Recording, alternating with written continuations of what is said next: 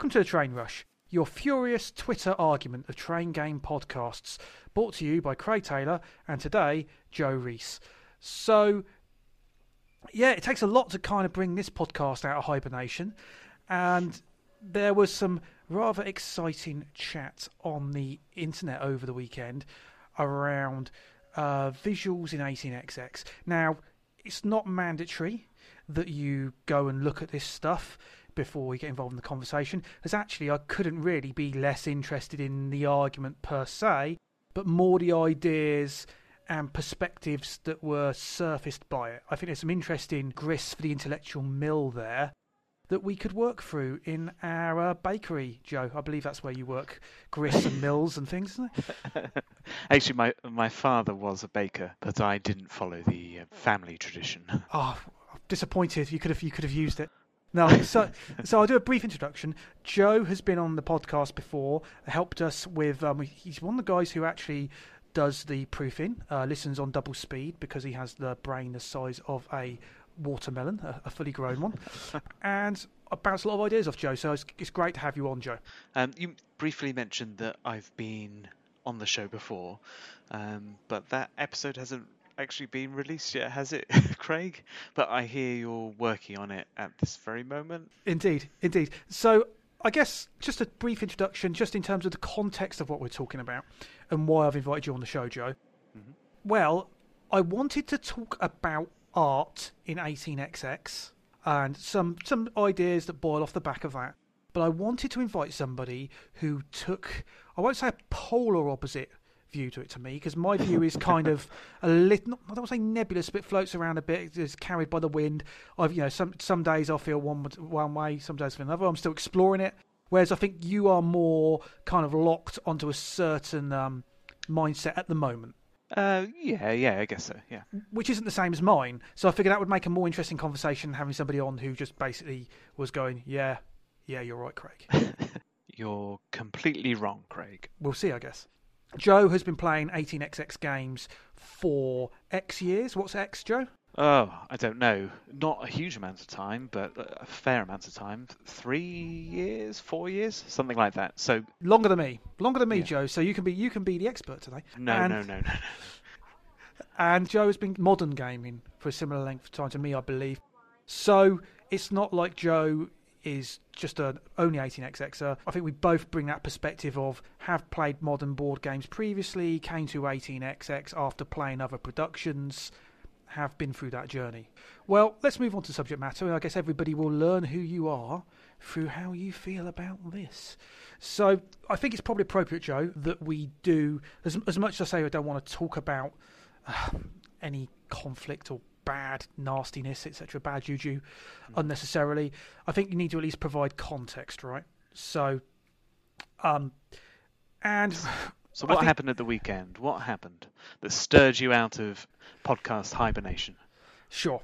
A guy who I actually have a ton of respect for the content he generates um, in terms of quality and actually just to a certain extent, you know, passion in sense that thinks thinks deeply before produces a thing. Efka, of no pun included, put a tweet up online. So the context, Efka at the moment is, to my understanding, researching 18xx uh, to provide some primer for general gamers um, as to what 18xx is, what it isn't, you know, how you might, you know, how you might get involved in that world, right? Hmm.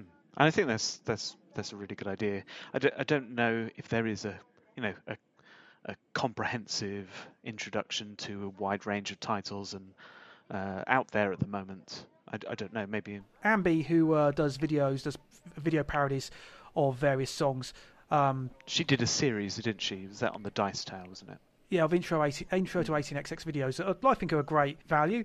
The thing with Efka is Efka has, um, with no pun included, Efka and Elaine have a very big audience, and as such, you know, them producing Primer gets 18xx in front of a lot of eyes. So for me, yeah, I think that's broadly positive. So Efka, in doing his research, he, he put a picture up at the weekend of 1846 and um, stated, uh, you know, st- stated a view on the art. I mean, no, didn't. I guess it's fair to say didn't particularly like it, and then some debate was born off the back of that. Sadly, um, it led to Efka. But again, this is my understanding of Efka's response. You know, like I say, happy to talk to him directly, and I'm saying this in good faith. Efka ended up being um, somewhat overwhelmed by the nature and the tone and the volume of some of the response. I didn't see it all myself. I can you know, only basically be honest with you, I'm terrible at Twitter. Unless I'm directly tagged in it, I barely see it. So, you know, so the conversation therefore went on over a few days. And here we are now, having had a wide range of conversations around approachability, about accessibility, and even gatekeeping and how 18xx art, to be fair, you know, I'm talking about it like it's all one thing, but how the art of some 18xx titles feeds into that. Mm.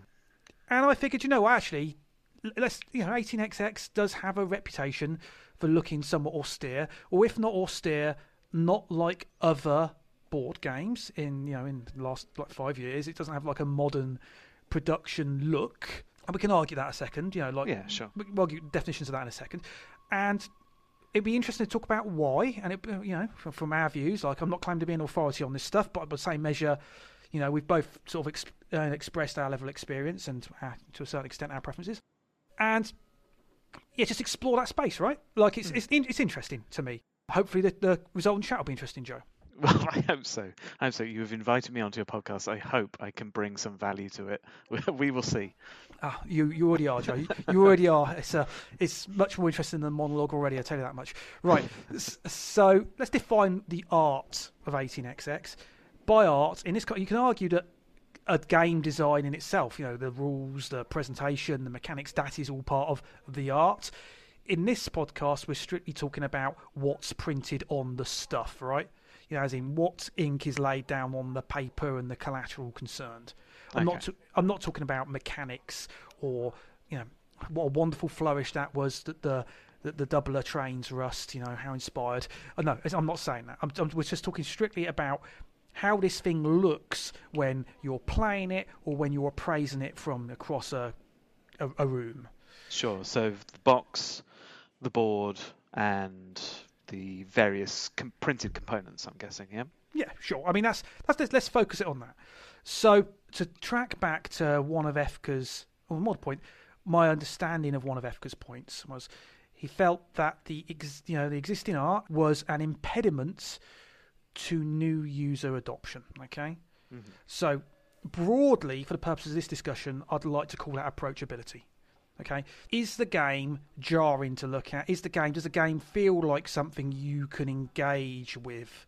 Is it is it uh, what are you trying to say? Is approachability is it a game which kind of I don't know catches your eye, draws you in, makes you feel welcome to play? Is that, yeah, that, that's the kind of thing you're saying? Kind of, yeah. But what I'm struggling with is the you, right?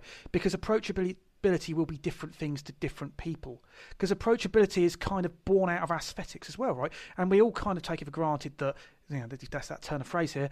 Beauty is in the eye of the beholder. I don't mean the D and D creature. I'll use that pun now. So, with that being said, I mean approachability by a wider audience. So, I mean, what does a wider audience want? Well, we'll have to make some assumptions here, right? Like we've both been parts of wider audiences. Um, we know people in wider audiences, um, not necessarily the same audience as us.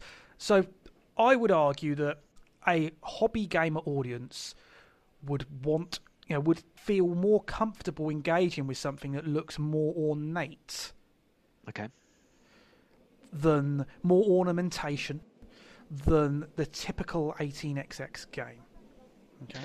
Yeah. Okay. Okay. I, I, but, I don't mean it be smooth to play. I don't mean once you get going, the ornamentation would be great. I mean, as a walking billboard, I, I, I think you could argue it's a mainstream view that something that's got an, ex, for a better term, an expensive art package will attract someone from across the room more so than something that looks, inverted commas, more akin to a prototype. I mean, I'm using quotes here I've heard you know, lambasted at games I've played. So this is I'm not just making this stuff up. Yeah, yeah, sure. So I guess it's it's something that you could potentially hang on your wall. Is that is that is that what you're trying to say? Is what you well, think that the general the, the, general kind of gamer would would like or would like games to aspire to? That, yes, that, I, yeah? I, think I think we can say with reasonable comfort. There's a trend towards fetishization of the artifact in modern board gaming at the moment. Otherwise, the big name graphic designers and artists wouldn't be, you know, used with such regularity. You know, why would if it wasn't a checkpoint or a hurdle for shifting lots of units, no one would pay for art, right? Mm. And let's let's just from direct from direct observation, do you feel, Joe, that games look, let's say, more polished, more ornate than they did ten years ago? Yes, definitely, almost without question. Do you think this is grown out of a need to make this toy, you know, we're playing board games, to make it more like a piece of artwork to be taken more seriously? I don't know. Or is it just going hand in hand with uh, higher quality printing techniques and graphic design?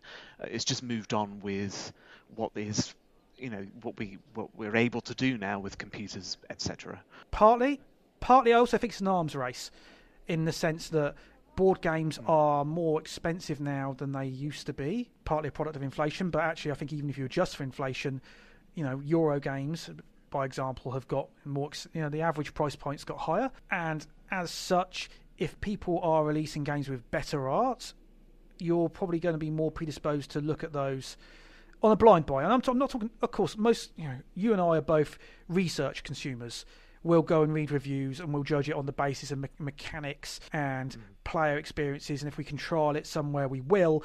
But actually, if something looks nicer than the other, and that's the tie break, then I'll buy the one that looks inverted commas nicer. And it's hard to have this conversation because this, in some ways, because we're talking about subjective things. Nicer to me. Yeah, it's it's interesting because people often talk about a game having beautiful table presence, and you kind of think like, what what do they mean, or why is that important? And just kind of wonder where where that comes from, really.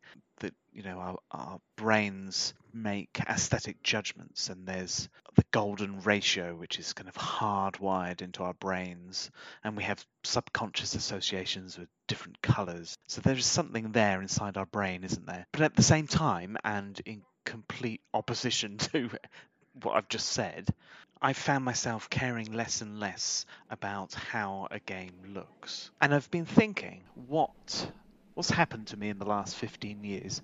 And I was thinking, like, I have moved away from a lot of material goods. It's more about the, ex- the experience itself over the the artifact or the thing, the object which creates the experience. Okay, I don't particularly care for how a game looks as long as it is functional and actually allows the experience of the game to flourish there's some local values in there, Joe. Right? Mm-hmm. For instance, to some people, how it looks is part of the experience. Like it's a it's more significant part of the experience to them than it is to you. Sure, sure. And I also think that some people engage with the hobby in a different way. But by that I mean the board game collection where only 10% of the games get played. That's mm. becoming more and more of a common thing. So the thing is going to be an ornament on your shelf that you may take out when you initially get it to sort of scan it for want of a better term, then you want it to look nice. And I think some trends in board game visuals track that. But I think so. I understand it's like uh, it's like having a nice collection of LPs, isn't it? Of the records and having that physical product, having that the the artwork, and is all about the artifact. Uh, not all about it, but is as much about having that collection as much as it is experiencing the music. And I guess for some people, that's that's the same kind of thing with board games. Yeah, uh, it just yeah, just it, it isn't for me. But I think I think we can both agree though that the ownership experience is defined for many people by more than just the play experience. So you can see how we've got to a place where where great quality art. You know, I, I'm, I'm trying not to second guess myself all the time. I'm just going to say it. Great quality art is now part of the standard offering. Um, for better for worse, it's kind of what people have, you know, in modern board gaming audiences have come to expect. Now, has it but, become the standard, or have we had a lot of really beautiful games, and now everyone's pointing at the standard-looking games and saying, "What are you doing? Why isn't your game like this game? Well, you know, okay, well, if we want to talk statistics, I guess, numbers, it's not the standard because more people will play Monopoly, Uno, and chess than engage with modern board gaming put together five times over, right? Mm-hmm. So, and all those games actually look pretty basic, and they certainly don't have Ian O'Toole doing the art. So, you know, you got to remember, right? We're talking about subsets of subsets of subsets here. You know, you've got gamers, someone who knows what a board game is and may engage with it once in a while, versus hobbyist gamers, narrowing down into heavy gamers, narrowing down into 18xx gamers. And don't get me wrong, you can have multiple identities and do all those things, but the participants in each of those sub communities is a lower head count, right? So, I mean, so like I say, I guess just for ring fencing it purposes, I'm talking about the hobby game industry because, like I say, if we flip it on its head and we talk about the ab- abstract playing audience, they would have absolutely zero interest in more ornamentation. They'd be looking to strip stuff off the 18x exports. yeah, possibly, yeah. So you've got to kind of, uh, to a certain extent, scope it. So we're talking about approachability here, right? And so we, I think largely we've talked about aesthetics, right? If you have more ornamentation, less ornamentation, you're trying to go for a certain style. Styles go in and out of fashion. I know Ian O'Toole's uh, darling right now, but you know there was a time when um, that fella at Mayfair, he was he was doing a lot more, a lot of work. Still is doing a lot of work, but people were talking about his work a lot more. I'm trying, I'm trying to think of the artist's name. I, I, don't, know if you skipped over it because you've completely forgotten. Oh, oh, I, abs- I absolutely have, but it's okay. It's not a Euro. It's not a Euro podcast, and as an 18xx podcast, I know someone will tweet the name and it'll be fine. So there'll be a detail-orientated chap who will um, uh, Klemens me. Franz. That's the one. Thank and you. And he he did the artwork for uh, was it 1844, 54? There you go. There you go. So we tied it. We've tied it back to the the train gaming. Yeah, I should know on that basis, shouldn't I? Really. Um, but I, just to be clear, I think aesthetics are a completely different thing to graphic design, right? We just said that aesthetics are kind of personal and they're subjective. I think, although graphic design there can be preferences, I think you can be slightly more objective about graphic design. Yes, those numbers are clearer. Mm. Yes, that table layout is I think, more logical. You know, or that table takes up less space I need over there, so that's a better place for it. It doesn't, you know, squeeze the board so much. I think those are both aspects of approachability, and I think actually they're both areas that 18xx as a as a as a art form could definitely stand to, look at improving. And in all fairness, over ge- generations, for want of a better term, generations of games, has continuously changed, albeit keeping some core pillars along the way. So I don't think as a community where, I say where, I don't feel like the people I've spoken into the community are rabidly anti-change. Um, no, I don't think so. I think there is don't change what works though. Yes. Don't don't mess it up. Because these aspects Yes. actually really work don't try and reinvent everything again because actually, you know, this has been a standard, fairly standard since 1830, and it works. We will blow that out into full detail, but I broadly agree. I think it's just you shouldn't conflate the audience not wanting to throw what's gone before out of the window with scant regard as being completely hostile to change although they might be on the same continuum, one is you know, it's, it's, kind of one's an extreme view, the other is kind of, you know, one's conservatism, one's fascism. You know, yeah, and I, th- I think it's unfair as well to lump in, like, I don't know, all train gamers as train driving fascists. um, they they don't want anything to change. They want everything to be how they liked it. And they don't want people coming in and messing up their beautiful branch line. Um, I think that's a really unfair. Um, yes, I agree. Uh, and viewpoint here. And even as insiders, we should be careful not to do that, right? Because this answer will absolutely vary. Um, individually, as we're probably going to evidence between our viewpoints, Joe. In all fairness, like there is no one view on this, but there are there are.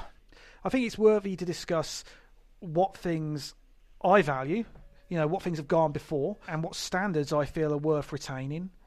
And you can honour a standard, you can respect a standard, you don't have to be hostage to a standard, right? And I guess that's um, unless you do. Um, the other def- the other key word I'd like to define, if that's okay, and then we can kind of go kind of free freewheel it, for want of a better term, is accessibility. Right, because it did come up in the conversation, and I think accessibility actually is is interesting. I'm not I'm not trying to pick bones out of, of, the wrong word being used, but I think actually some of the accessibility is a brother to some of the aesthetics piece. We have to kind of consider the impact of changing aesthetics for increasing ornamentation versus accessibility. So accessibility essentially is minimizing barriers to play. Loads of barriers for 18xx. Loads of barriers for board gaming generally. Uh, to you know, to play board games, you have to have time to play them. Uh, the the longer types of games, like heavier games, you have to have longer time to play in one sitting. That's a huge luxury. It's not one you necessarily have to fix. In the, it's not one you can necessarily fix. It's not one you should f- fix on an individual title basis. If a designer wants to make a game and it demands a long window to provide the, the experience, then that's okay as long as there are other games out there that you know that people who have less time luxury can participate in and have a you know a good quality of experience. Yeah, and I think also if if you speak to just the general public, or you know, I've had conversations with just colleagues at work, and and just the thought, just the idea of sitting down, even just for I say just for four hours to play an 18xx game. It seems ludicrous. It seems absolutely ludicrous. I, I personally think time is the is is a big barrier. Um, up until recently, the biggest barrier, in my opinion, was actually distribution of these things. You didn't see 18xx titles in stores. So if you weren't aware of it, or you couldn't buy a copy to play with your group, unless you were fortunate enough to live near an 18xx group and to kind of make your way into it, for want of a better term, you had no access in the in, in the in the truest sense. Oh, okay, I'd like to go to the cinema, but there's not one within two thousand miles of me. yeah, guess, uh, yeah, guess sure. I'm watching it on my phone. You know, um, I guess I guess 1830 may have had wider publication and, and distribution, but then that kind of ties back into the time. You know, 1830 is going to be a longer title as well compared to I don't know 89 which well you had to go uh, to great lengths to get 89 here in the UK especially. You're right. You're absolutely right. Having the direct order in a lot of these cases direct orders all well and good if you know it exists. The thing that we value about bricks and mortar stores is they essentially are living libraries, albeit capitalism driven libraries, where you can go in and see these things and be made aware of something that you didn't know existed before. And you say about 1830 being available, 1856 was available, massive print run um, to the point of virtually ruining Mayfair, I believe. yeah, yeah, But the thing is, 1830 also spent long periods, like you're talking, you know, numbers of years out of print. Mm-hmm. So it's all well and good it being in print now, but it'll be in print for about 10 minutes and then it won't be available again. So on the on the new market. Other issues. I just want to sort of tie this one in. The games aren't cheap. They're getting you know they're getting cheaper, but apart from core titles like 1830, because of the nature of how they up until recently were being made, you'd have to you know you would have to pay more than a euro game price to pick one of these up, especially for us, Joe, like you say in the UK, having to import it. And if it wasn't actual money you had to spend, well, time is money, so you'd have to, if you wanted to print and play this stuff, you'd have to buy the equipment, learn how to use the equipment, use the equipment, by which time importing the game actually seems like reasonable value. So, yeah, there's lots of barriers. do you think, sorry, just going back to what you were saying about distribution, do you think it really matters once once you become aware of 18xx, once you know it's, you know, you've heard about it, either through friends or you're listening to podcasts. Um, it doesn't take much to Google and seek it out. You're digital, na- you're digital native. You see, that's the problem. You're sure. digital native, as am I. You have to. Tr- I've read a few um, posts from a retailer in the UK. I think he heads up the UK retail consortium about the value bricks and mortar stores add mm. to um, gaming communities and increasing the audience size. And I, I, you know, I can track back three years, and I remember when I didn't go online to look at games. BGG looks like looks like a fossil, or did back then, and as such, my experience was, what can I pull off the shelf and look at? And I think more people do that than we may think. Yeah, okay. I guess I have to admit that I'm the kind of person who, once they, once I really get into something, I will track down every piece of information about it. I will listen to every available podcast around that particular subject. So maybe I'm not the best example here. What's the best pod, What's the best podcast that doesn't release episodes you can listen to about 18xx? well, that's obviously Dual. Ga- that's obviously Dual Gauge, isn't it? But Yeah, um, yeah, yeah. so um, the- but the last, but the last barrier I want to talk to. Oh yeah, I- sorry, I- sorry. I fine. derailed you slightly there. Oh, don't give them free advertisement. They're, they're too good, and they're, and they're extant. Um, no, um, no, I agree with your point there. I think you're talking to a certain extent of structural gatekeeping. I don't think it's by design, but um, Yeah, We'll- I mean, we'll- we'll come back like, to- we'll does come it, back to Does it matter? Does it actually matter they're not in the shops? Because they are available. You just need to know where to look.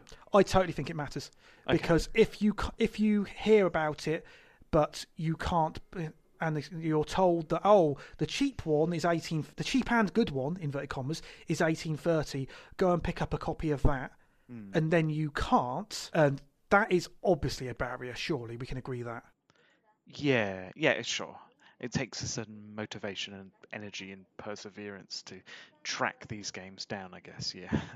Visual clarity is the last barrier I want to talk to, though, because I think that's the one that's relevant to the rest of the chat, right? The rest are worth mentioning, and I'm not saying it's exhaustive list, but the other ones were mentioned kind of to to to give examples of non, you know, art barriers, for want of a better term.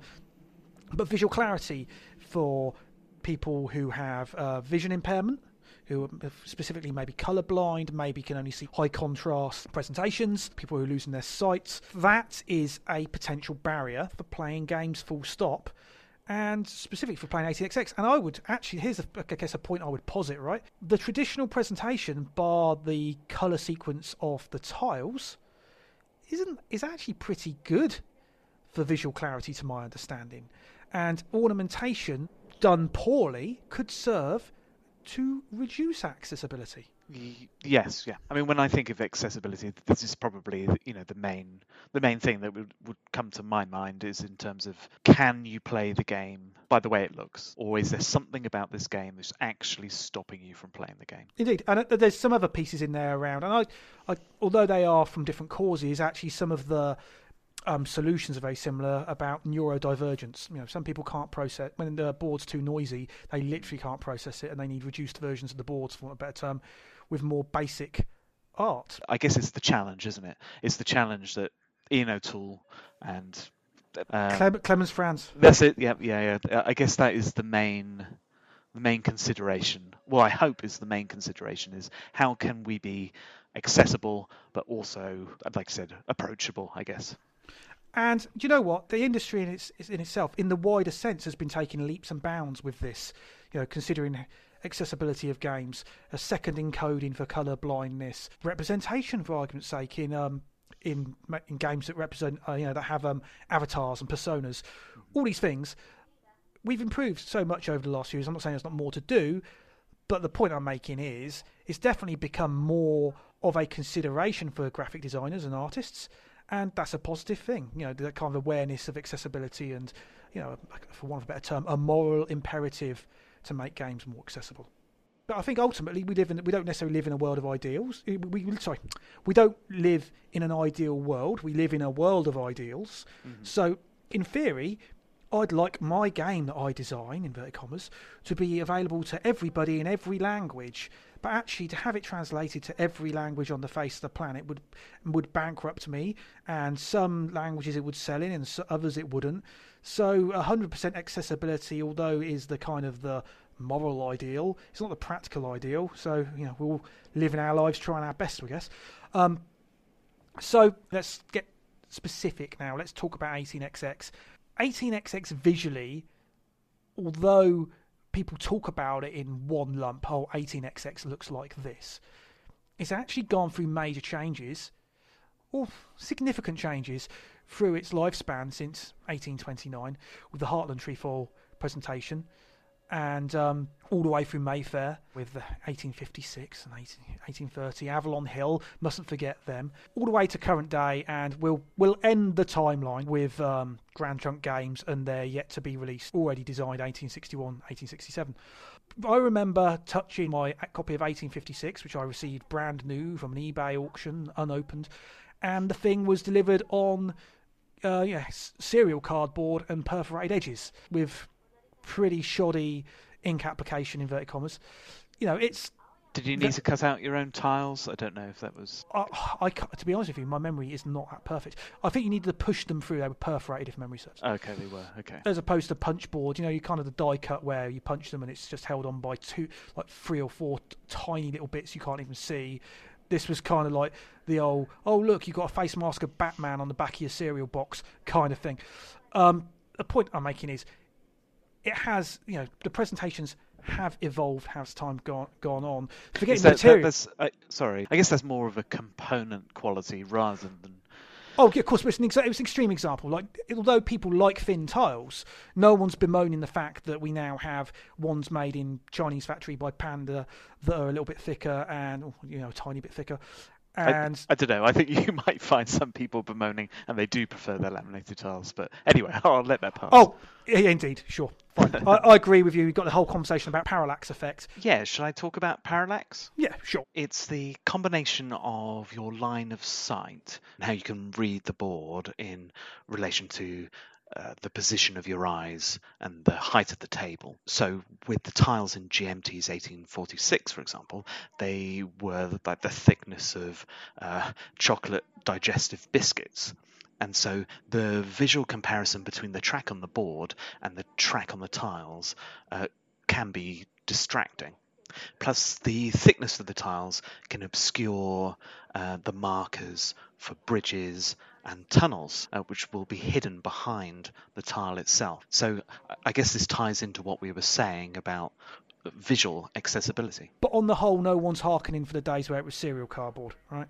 You look at AAG's 2020 stuff, or even AAG, um, All Aboard Games' titles like you know their their presentation of 1822.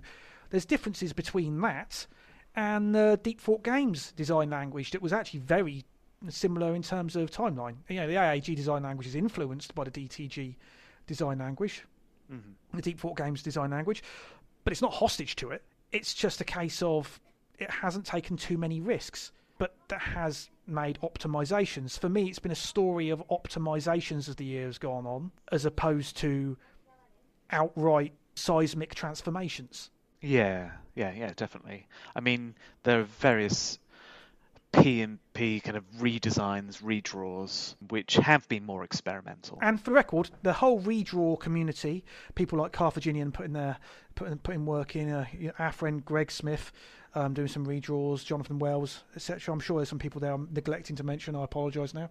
There's been some positive ideas thrown in from those communities. Now, not always universally well received, but that's you don't get to refinements without trying some stuff. And if you're not charging people for the stuff, inverted commas, then that's probably a reasonable place to try it. I mean, I'll give you an example of two published products, okay, where change has been attempted and didn't go down well with the core community, and then maybe we can talk to the why it didn't go down well with the core community. Lookout Spiel stroke Mayfair's printing of 1830 wasn't particularly well received by some of the purists on the basis that the map was too noisy in terms of ornamentation and that the actual map, the, ba- the base map, for want of a better term, featured skeuomorphic track. So even if you did use the double-sided tiles that the game kindly came with in their sort of black line track mode, you were left with kind of a mix of skeuomorphic and black line track. Very minor issue, but the bigger issue was there was enough the art across the board was integrated enough in the play space. I want to say mixed into the play space really, in such a manner that people felt it was distracting from reading board states and board positions. I think it's important to note how much information is actually conveyed in your standard or traditional 18x design. If we're looking at the tiles, for example, we need to know whether there's a city or a town, or how much revenue your train will pick up at that revenue center. There's the reference number of the tile. Can the tile be upgraded? What color is it? And most important of all, which which direction does the track allow your train to run? And I know you say it's a minor point, and I know I've previously said the look of the game doesn't matter for me, but even when you're playing with the traditional tiles on the 1830 board, it's such a jarring look against the so-called pretty track which is embedded on the board and you can't remove that. So i guess i do care about the look of the game if it's an obstacle to the experience it's supposed to be enabling. Um, i know that there were some improvements between the mayfair and the recent lookout version. Values in the stock market for example were were adjusted so you can see them when there's a token on. I guess that's more of a graphic design um, oh, definitely. There was definitely graphic design review in between. 'cause I remember being on the mailing lists where questions were asked and solutions were posited. So, you know, I I'm not- think even even was- that product itself has evolved between editions. Um, It was interesting I, because I there was a, a, an enormous thread on 1830 lookouts or a member, you know, an employee of uh, Lookout. I can't remember who. Sorry, posted a thread just saying, you know, what changes would you like to see to 1830 when we reprint it?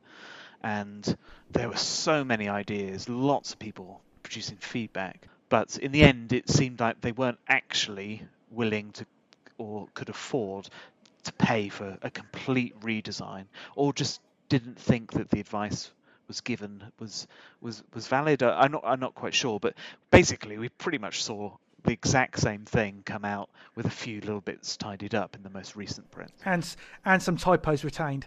Um, oh really? Okay. but um, yeah, I think the double O tiles don't actually have double O printed on the the reverse on the classic track side, and it might only be one double O tiles. It's it's something incredibly minor. I didn't even notice it until it was drawn to my attention. Um, so we can we can disagree with the scale of how important that is, and the reason I'm kind of nebulous on it is because initially. I quite like the 1830 Lookout production, still kind of do, but I will admit, having played it in my house with less than ideal lighting one time over the course of a few hours, I actually started to realise what people were flagging. It's quite hard to parse that board. it's Um, quite dark, isn't it? And It's quite dark, and over a sustained period of time, it was yeah. I could definitely tell the difference between playing that and playing something with a more toy town inverted commas. I'm joking. A, a vein of primary colours and clean white spaces, and more. I apologize. I'm, I'm probably going to delete Toy Town. I, what I really mean by that, what I, what no, I, it's all right. what I really mean by that is use, using strong primaries and white Yeah. spaces. So Yeah, uh, yeah. I mean, using a more it's austere, austere palette, uh, but Sure. bolder colours. You know, I, I found that easier to pass because actually I didn't have to spend the extra ten percent time trying to peer at the board and work out what was happening. uh, I, I guess this is this is kind of what we're talking about, isn't it? It is that sitting at a table and being able to pass all the information, see it clearly, and also not give away to other players what you're thinking about. Because if you have to really peer across the board and look at a particular tile, a particular hex, or a number on on the stock chart, you know, you have to lift off the component. Then it kind of starts to give away actually what you might be planning. And actually, there's a lot of value into having some very clear information so that it's it's right in front of you. You don't have to. Oh, can you can you tell me what the value of this is, or or whatever. I agree with that. And that's in the one-off context when you're just playing a game. I actually think when we'll talk about the value of clear presentations and the system and standardization in other contexts as well. I want to circle back to that. But you can take it as read. I agree with you that there is value in being able to parse something. And if you want to introduce ornamentation, absolutely fine. You know, like I say, we I think we both appreciate the visuals of Irish Gauge, but Ian O'Toole has managed to add very minor ornamentation, for want of a better term, read texture and um, line work outside the play space without inhibiting the ability to easily parse. And, and unfortunately, 1830 failed to do that in many's perception. And I think that feeds into the reticence of of the core player base, right? As it as it currently exists, it's okay. feel free to tr- you know I get that you want to try and make this sell to more people, but please keep it highly playable from my perspective.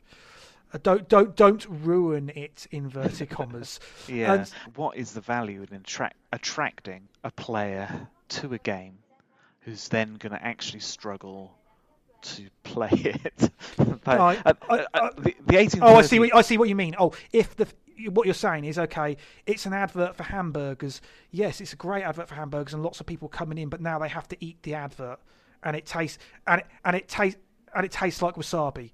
Oh, yeah, okay, a bad advert, right? Yeah, yeah. It's like um, cereal adverts. They use like PVA glue, don't they, for the milk? It, Yes, it yes. you know, it looks delicious on the box. maybe, maybe that's a, a fair comparison to 1830.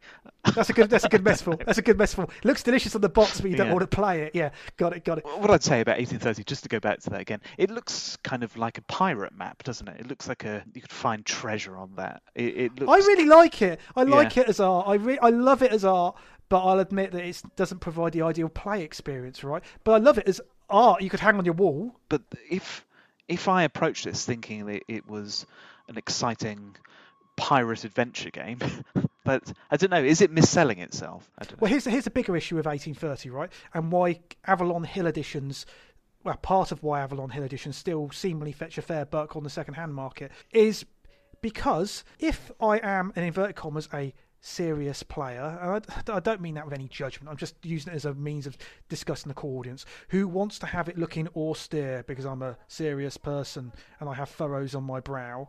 Um, I don't actually have a choice of which version I buy new. I've got to get the 1830 Lookout Spiel one.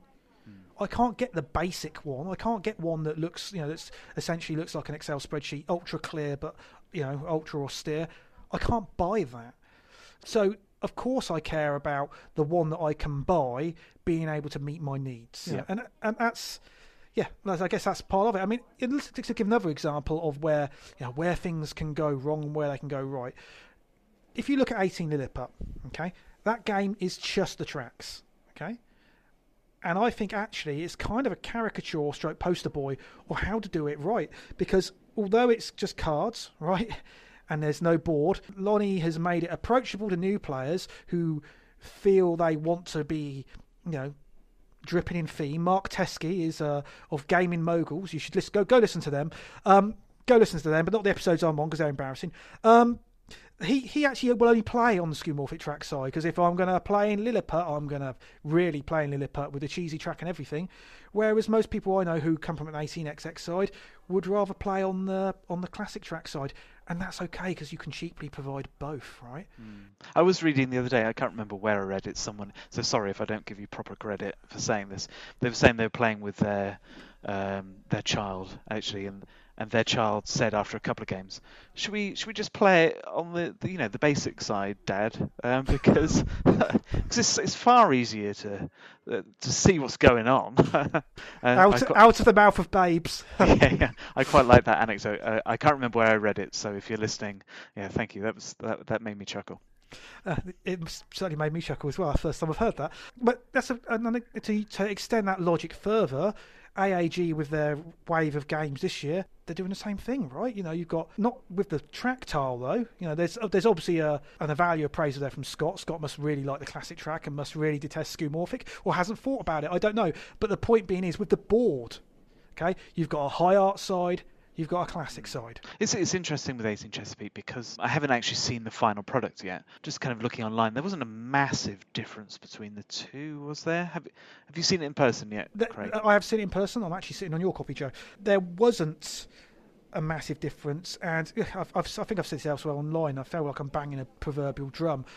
I, I felt that actually, if Scott had wanted to, the fact that he was providing a classic side probably gave him license to go even more wild with the arty side. Absolutely could have done, and it would have been totally legitimate because it would have been a case of everybody could have had their cake and ate it exactly how they liked. Don't get me wrong. I'm not saying the, the ornamented side looks bad. I'm not saying that. I'm just saying that he you know, could have been more daring with it if he's so chosen because he's hedged. He's got the he's got the he's got the classic side on the reverse. It's interesting though because it's been a mixture of releases. So we've had 1817 and 18 Mex, but 18 Mex definitely had the Deep Thought Games original graphics. Licensing, strictly licensing. Uh, this is uh, this has already been posted elsewhere.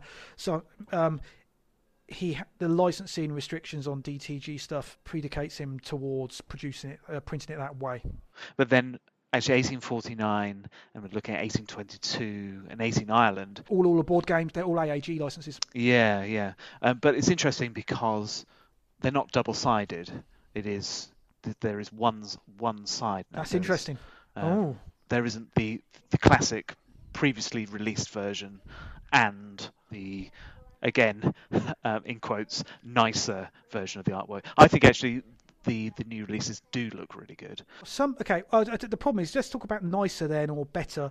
I think there's a few metrics to cut through here, right? That because... shows that I haven't got a uh, a degree in art or design or anything that I'm using terms like nicer.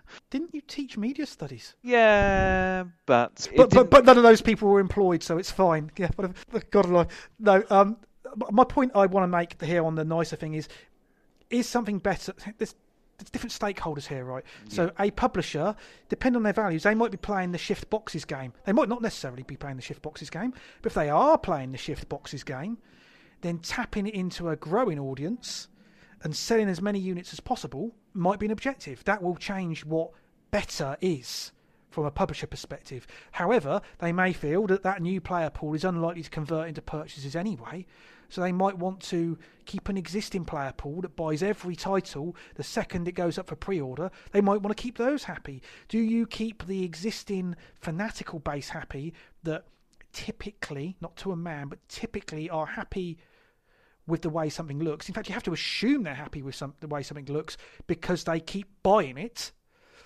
do you keep them happy or do you go actually we're a tiny subset of a bigger audience how do i tap into that bigger audience so better is different depending who you ask. Definitely, yeah. When you were talking about shifting boxes, then at first I thought you were actually talking about changing the actual boxes because we've seen the mass produced games from all aboard uh, come with a new look haven't we with uh, new full color covers and titles that use a font that is broadly consistent across all the games. And they're kind of period illustrations. They feature a mix of industrial revolution factories and and beautiful landscapes. Of course, I've seen arguments about specifics, whether this font should be used or not but I think they do stand out on the shelf.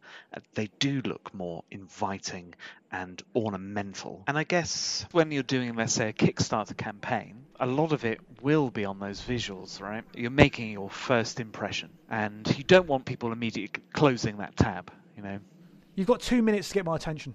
Yeah. At best, probably 20 seconds. If you don't, if you don't have a picture to show me, then I'm probably clicking next, right? I just wonder though, like I was talking earlier, like how how do you discover 18xx? Is the artwork that important? Is it like, you know, we need better art because um, that will drive participation from yes. a wider yeah, yeah. set of audiences. I would I, I, would say this right. Historically, it was you, people came into it the way you're talking about, right? But now people are coming into it via the means of Kickstarter. You know, like just the oh Kickstarter promotes. They're going to be coming into it via by way of Efka and big mainstream channels. So maybe we need to be looking at the product in terms of the way people are coming in. You talk about that. We assume that people come in from a certain route. I don't think they necessarily are going to be coming in from that route. Just, just thinking about all the people that who I have played 18xx with, not all the people, but a lot of the local people, the people I know, is it's been through my my enthusiasm, and I've been playing on maybe products that don't look that great, didn't meet the standards of professional manufactured board games. I think it was the fact that I was I was selling the game, and when you're playing this game, the fact that it doesn't look fancy or nice, it doesn't matter because the experience is not that object. It's it's the players around the table, and I think there's a lot more value in I don't know people discussing and talking about it, and I think there's a lot more chat about it these days. It has entered more the mainstream kind of awareness because more media is covering it, and we're getting more and more media about board games. I, I'm just, just, I'm just wondering, really, does compared to that, compared to friends and uh, reviewers and the media talking about this, does the artwork is that really a massive thing to people? I, I, I don't know. Like it, it, wasn't for me. That's what I'm saying. It, it just wasn't the barrier. I, By the, I, I think, Michaela, I, I think it's. We discussed the other barriers. I don't think the art is the biggest barrier by a long shot. Having the time and access to titles is a bigger barrier to, by my appraisal. But surely you've experienced the. I'm going to call it stigma. I use that in the loosest possible sense. You're sitting there playing your Winsome, you know, with your craft paper shares and your misshapen cubes, general game and event, and someone comes by and go, looks at that and goes, "Oh, is that a prototype?" Core, that looks dry.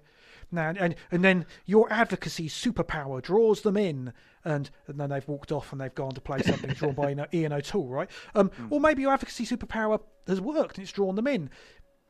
Wouldn't it be be- wouldn't it be better if you didn't have to work as hard on that to like upsell them past the look? It's a it's a question, not a statement.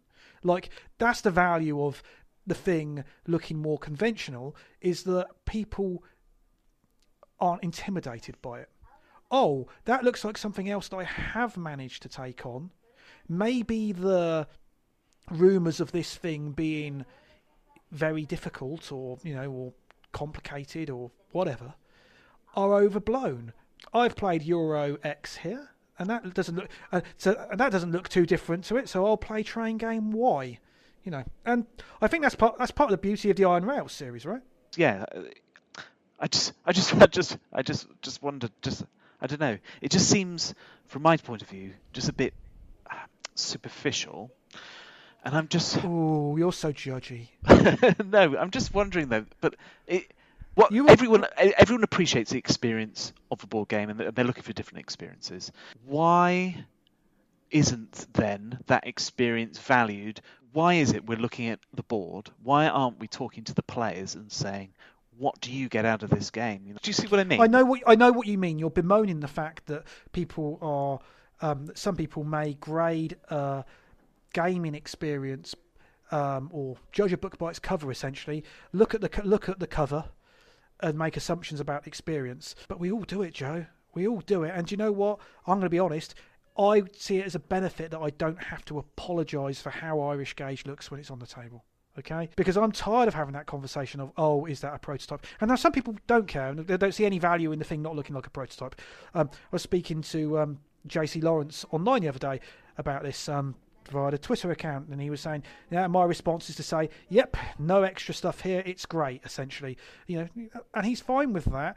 I I kind of like I, I get frustrated when you see someone approach the table and then do the old Homer retreat into the bushes thing. Um, oh my God, what have I walked into? But then on the flip side, right, it's just so it's all about bets, right? Because what's attractive to, to the majority or to or to a certain audience isn't necessarily attractive to all audiences. I remember playing 1822 Canada in um, UK Games Expo on the public tables with Dave and Lindsay actually, and we had loads of people showing an interest partly because of the sheer scale of the darn thing, partly because of the lo-fi looks, right? Partly because we're all sitting there doing our thinker poses, you know. Um, as I always do when I'm playing 18xx, hence why I take the drugs to reduce the stiffness. And um, yeah, I mean, look, it's you can't apply universal values to this stuff because there's so many so many subjectives. It's a it's a numbers game in the sense that certain styles of art shift more units and I guess- less cognitive jarring. Yeah, I guess I'm not. I don't get offended, nor do I feel annoyed when someone brings that up in a conversation. If that's, you know, that looks like a prototype, then that gives me an opportunity to say, oh, "Don't worry about how this looks to you. This is the game experience," uh, and then I can really sell it to them. If they're if they're purely if they're purely put off by how the game looks, then maybe they are not the the right kind of player who wants to play that kind of game anyway. I, Open to the experience, I think, would be a a nice way of putting that. yeah, Like, yeah, sure. The problem is, right? It's hard enough to get. This can sound really wet and wet and naff, right?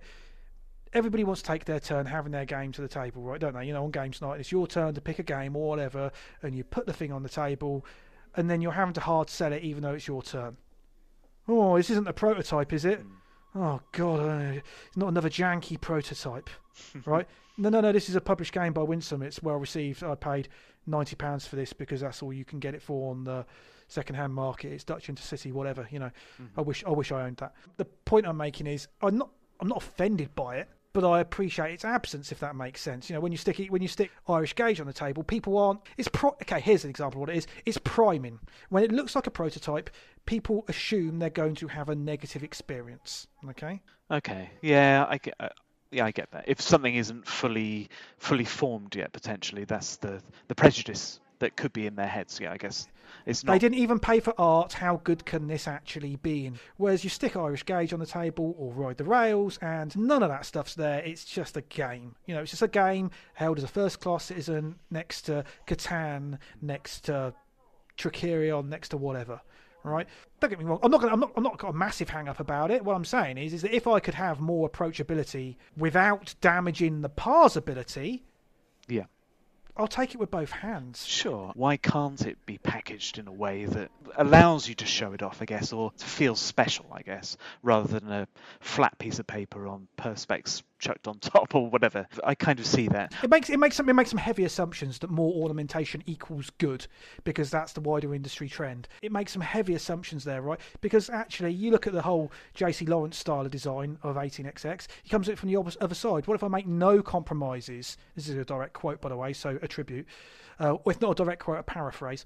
What if I make no compromises and I start with parsability, parsability, parsability, and anything that inhibits parsability just goes out the window and it's just flat white paper, right? I do think 1828. I don't, honestly, I just think it's beautiful. I really do, because it's so clear and so crisp. Yeah, and that's that's that's totally legitimate. That's totally legitimate. It's just just pure, just you know, pure. This is the game. This is. Uh, there are no flourishes. There's no need for any ocean. you know, like, even though this is the coastline, you know, I, I don't know. There's something just so pure about it that I I think personally it looks like stunning. It look it really stands out. You you know I don't disagree with you, but here's the here's the thing I uh, here's the thing I would say. He says broaching disagreement. Um, no, I'm I'm actually going to agree with you, right? Look at IKEA, by example. Okay, no one is looking at their Billy bookcase saying, "Oh, you know what that needs? It needs a bit more filigree, and it needs a gargoyle hanging off the edge." And wouldn't it be and wouldn't it be cute if it had a little drawing of a dog winking at you? you know, it's there's a pure there's a sometimes there's a purity in less and a visual beauty in less. Yeah, there's probably some kind of artistic term for that. Which Oh, which- you mean well, you mean minimalism? yeah, yeah, yeah. Sure. There you go. So you got to remember, like when we're talking about this art piece, Joe, and and audience and secret audience who may or may not be listening, um, that we are talking about better inverted commas, or in the sense of making assumptions that the majority of the audience are looking for something that's not jarring to them, and we're positing or working off the assumption that more ornamentation is kind of the standard. Sure, sure, sure. Yeah, I, I, you know, I, I'm going with that. Uh, Of course, no, no. I- we wouldn't, and I know you're going with that. What I'm saying is that it's good to cycle, circle back and say, but remember, that's an assumption we're making, right?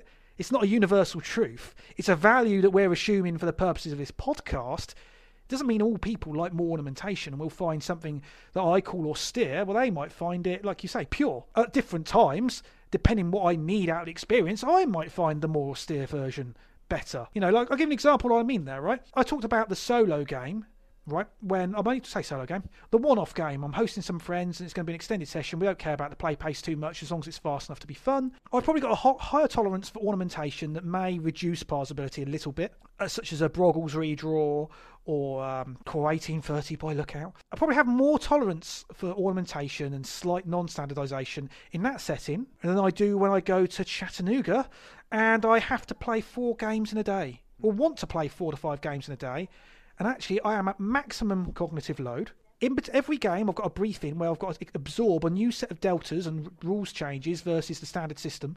And the last thing I need is, oh, by the way, that smudge there on the map, it's not actually a doink, it's a smudge. Oh, and that board, can you make sure you see that impenetrable, that impassable border?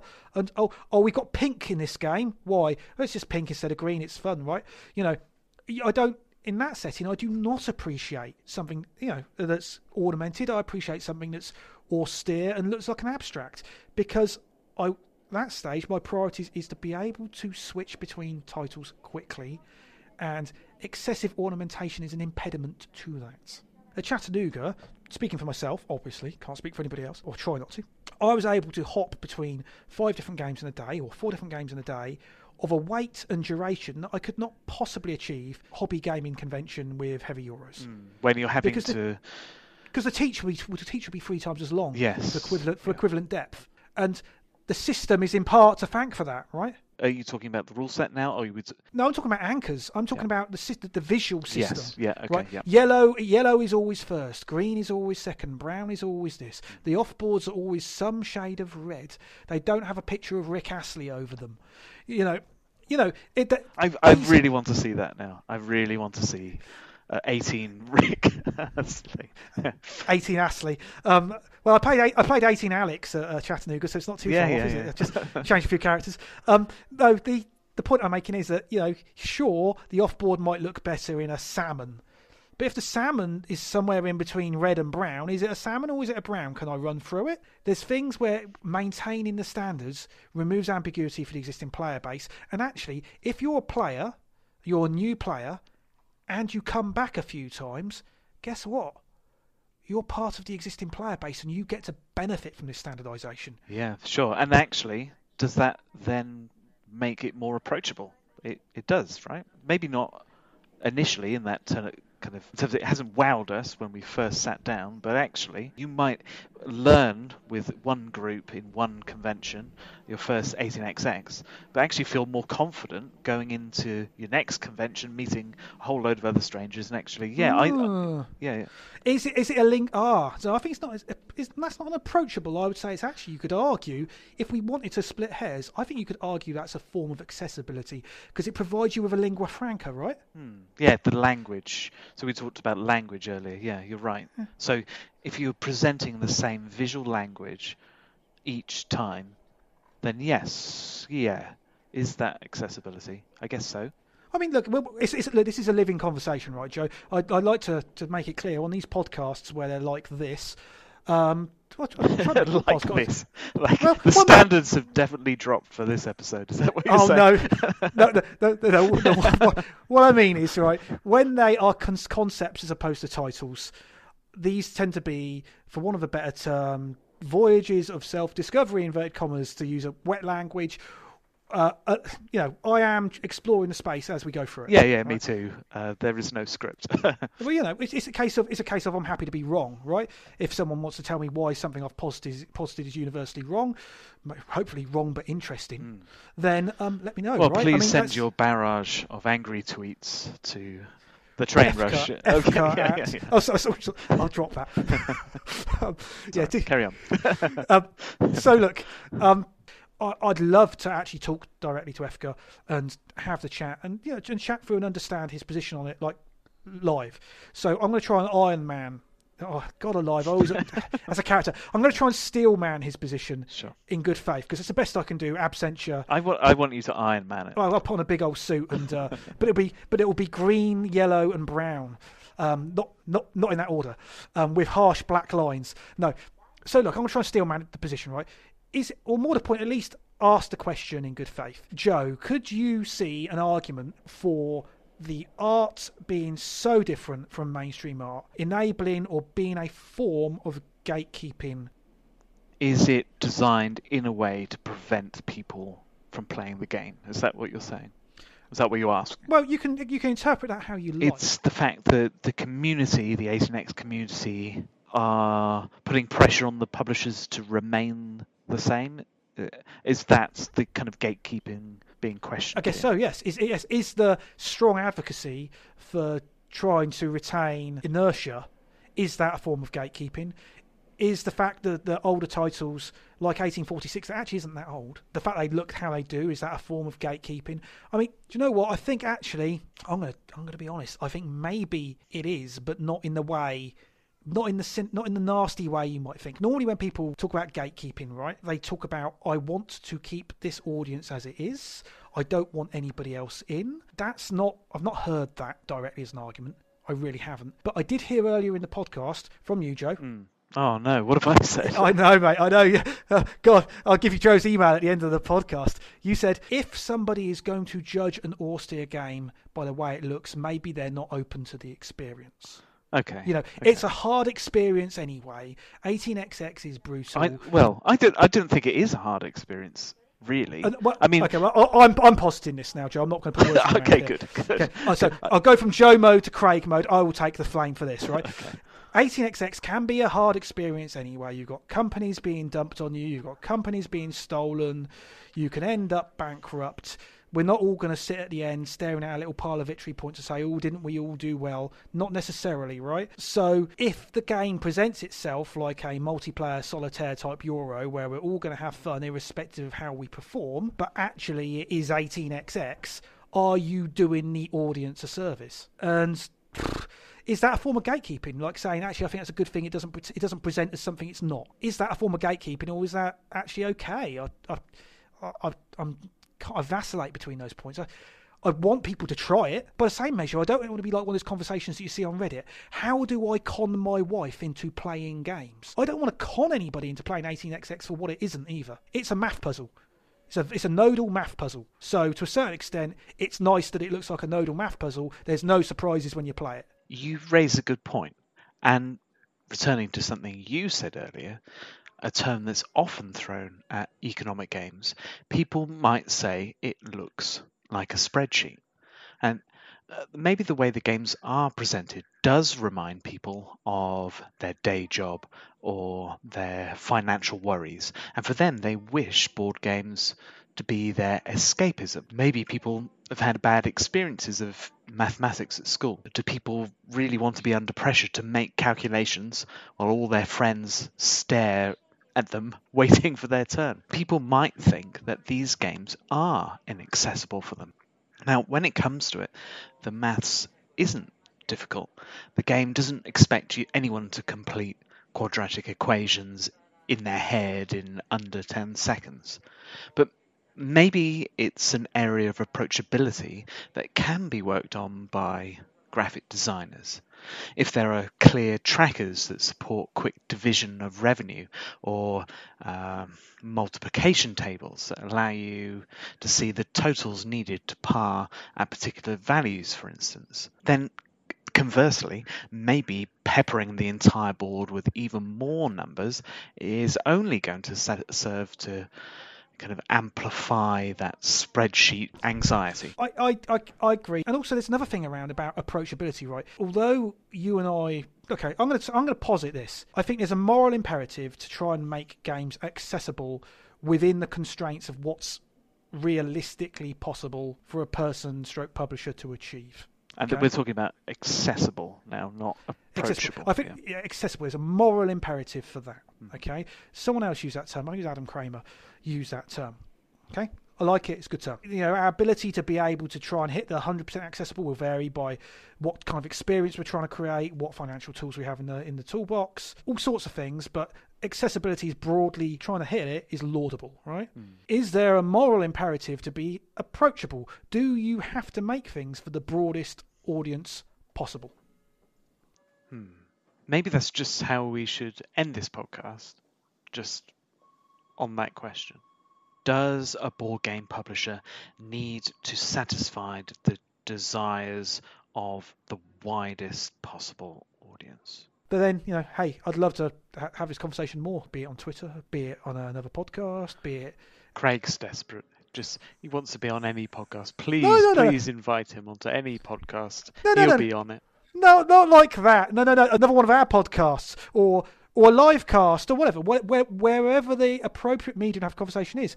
But it's yeah. I mean, look, I've I've, I've exp- I think I've spent all my um, views over this podcast, folks. Thank you for spending the time listening to us ramble about this. I appreciate that it's long and it lacks structure. But the thing is, I guess realistically, we want to be timely, right? I wanted to capture this whilst this was fresh in both of our minds. And to a certain extent, the structure, um, stroke, approachability had to uh, be sac- had to be sacrificed to make that happen. I suppose one aspect that we could have expanded on is um, how publishers could uh, continue to progress graphic design.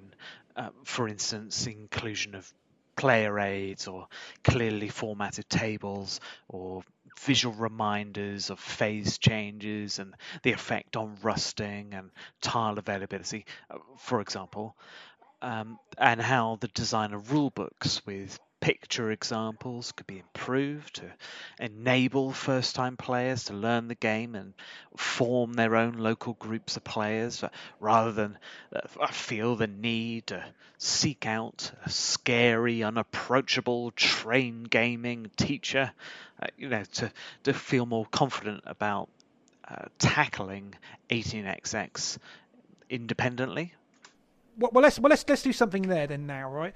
Uh, that's that helps because I think that's been done better elsewhere anyway, right? So I will say done better elsewhere. I think there's better mediums for delivering conversations about specific elements of graphic design.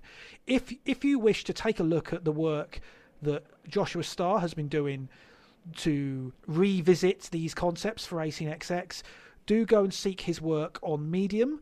I believe if you go to Grand Trunk Games website, he links off a load of his articles there. Um, the Kickstarter updates for the 1861 stroke 67 Kickstarter have been in- insightful. Whether you're backing it or not, I think they're actually a reasonable read if you're interested in this sort of thing. If you care to, take a look at a game from this year, take a look at a game from five years ago, take a look at a game from five years before that, and you'll see there's you know there's an evol- there's a slight evolution of the form, but it will give you some context for the kind of work that's been done today. If you want to talk to us directly and engage privately, then then bang us an email, craig at thetrainrush.com. Joe doesn't have one, but if you put FAO Joe, I'll um, try my best not to read too much of it and send it to Joe. Okay. Um, send your abuse to Craig. He'll yeah, not filter it and send it directly to me. Indeed. I said all the abusive ones. Oh, this one's for you, Joe. Um, and look, I appreciate that Joe, especially me, maybe probably sound like absolute buffoons on this subject, and there may be more educated minds on it on it, on this than us.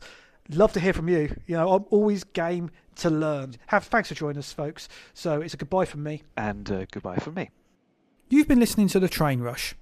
If you'd like to talk to the people behind the show, you can reach us on Twitter at the Train Rush. You can engage with us via pictures using Instagram, the underscore train underscore rush. You can contact us on Facebook, search for The Train Rush. Alternatively, you can email us, craig at thetrainrush.com or dave at thetrainrush.com. If you prefer your engagement as more of an open forum, why not come to our Board Game Geek Guild, number 3342? Thank you for listening.